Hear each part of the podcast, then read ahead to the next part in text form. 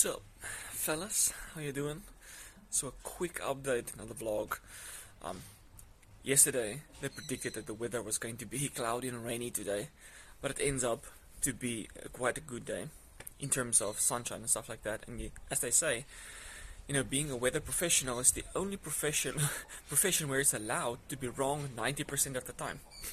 so it's almost impossible to predict the weather, especially here where I am you know, because it varies so much, and then they say it's like, okay, it's gonna rain, but then it doesn't rain, or then they say it's not gonna rain, and then it rains. It's, you know, it's so unpredictable. But anyway, so not complaining. I'm glad the sun is shining. We'll get some sunlight later today.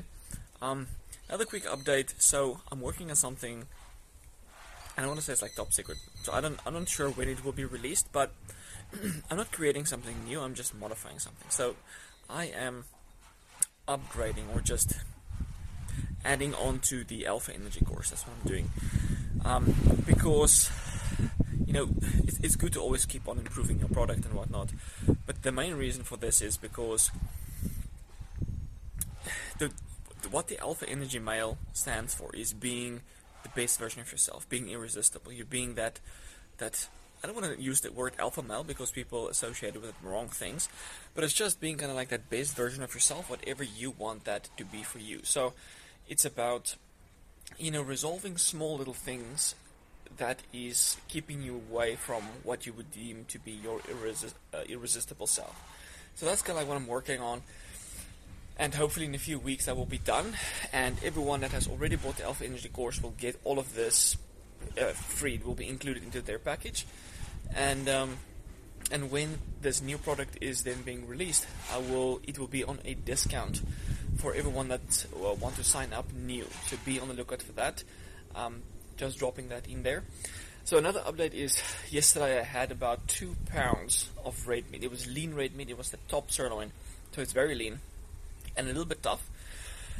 But I was having, I think, roughly about 50 milligrams of of zinc, and uh, so zinc is known to improve your sexual function. You know? So um, people that consume more zinc tend to have better erections, have better morning wood, nocturnal erections, um, erectile quality, like the hardness of the erection is just insane. And I must say, having that, like I don't have problems in that department, but I definitely felt a boost. It was quite amazing. Um, but also, I should say that one of the biggest things that really helped me with like nocturnal erections and morning wood and erectile hardness has actually been vitamin D and, and getting more into the sunlight. Um, so in the past, kind of like getting morning wood was hit or miss, but since really getting in the sun a lot and focusing sun, on sun exposure, upping my vitamin D, that has been very consistent. And you know, sexual function is just highly correlated with vitamin D. And I, I wrote a post about this that vitamin D makes your steroids work. So, and there was a study. This isn't completely studied on every aspect of the body, but there was a study that looked at traumatic brain injury, and they gave these rats progesterone, and it lowered inflammation, but it didn't really change the, you know, the good outcomes. It didn't really improve the outcomes. But when they give these rats also vitamin D with the progesterone, that's when they had the best results. So both of those work synergistically together. It wasn't just the vitamin D or just the progesterone. Both of them work synergistically together. So again, there was another study that looked at erectile function and vitamin D and testosterone, and they found that those people with normal testosterone but low vitamin D struggled with, with ED problems, whereas people with normal testosterone and high vitamin D had the best sexual function. So vitamin D makes your steroids work.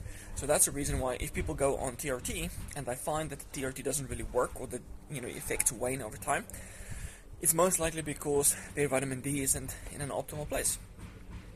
So make sure you get that vitamin D in an optimal place and um, the vitamin D aspect of sunlight should be like a foundation of your steroid protocol, of your testosterone boosting protocol, of just every aspect of your life. That it's um, so important to get vitamin D or just sunlight. I, I pre- always prefer sunlight because there's so many more benefits to getting sunlight than just vitamin D because the sunlight on its own has m- multiple different effects that, for example, stimulates, like it's this antiviral, it stimulates libido and sexual function, the release of pheromones, um, promotes sexual attraction, gives you that tan, so you look very good.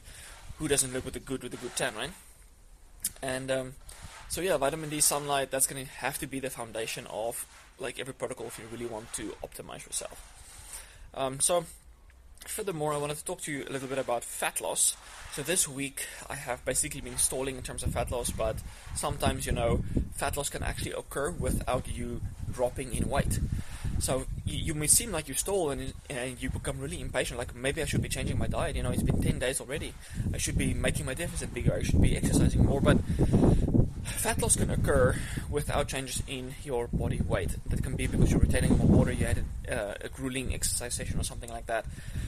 And then let's say on the eleventh day, suddenly you, you lose a kg, and suddenly the results come quickly. So you have to be patient with that and don't change anything.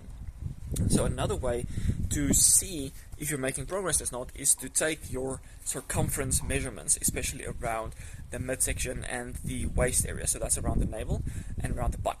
That's going to be two of the biggest areas where your body usually stores fat. You can also measure kind of like your shoulders and your chest and your arm and your your, your quads and stuff like that. But that's gonna be that's not gonna make that big of a difference. The thing that's gonna make the biggest difference on the measurement aspect is gonna be the waist and the hips because that's where your body stores most of the fat. As a male, and that's that's where I have most of my fat. Obviously, you don't have a fat bicep.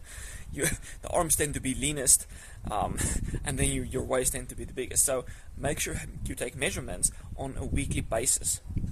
And if the waist and hips are going down, but your weight remains the same, it means you're losing weight. So, and then don't get impatient, just be patient, and your weight will drop on the scale as well. So, make sure you take scale measurements on a daily basis to get the average over the weeks as you progress, and then also take the waist and hip measurements, circumference with a measuring tape, to see if you're making progress or not. And that is very good way to kind of like gauge your progress. Alright, guys. Hope you enjoyed this video. Please leave, con- please leave some comments in the description below. Not in the description, in the comment section below. Check you in the next one. Cheers, guys.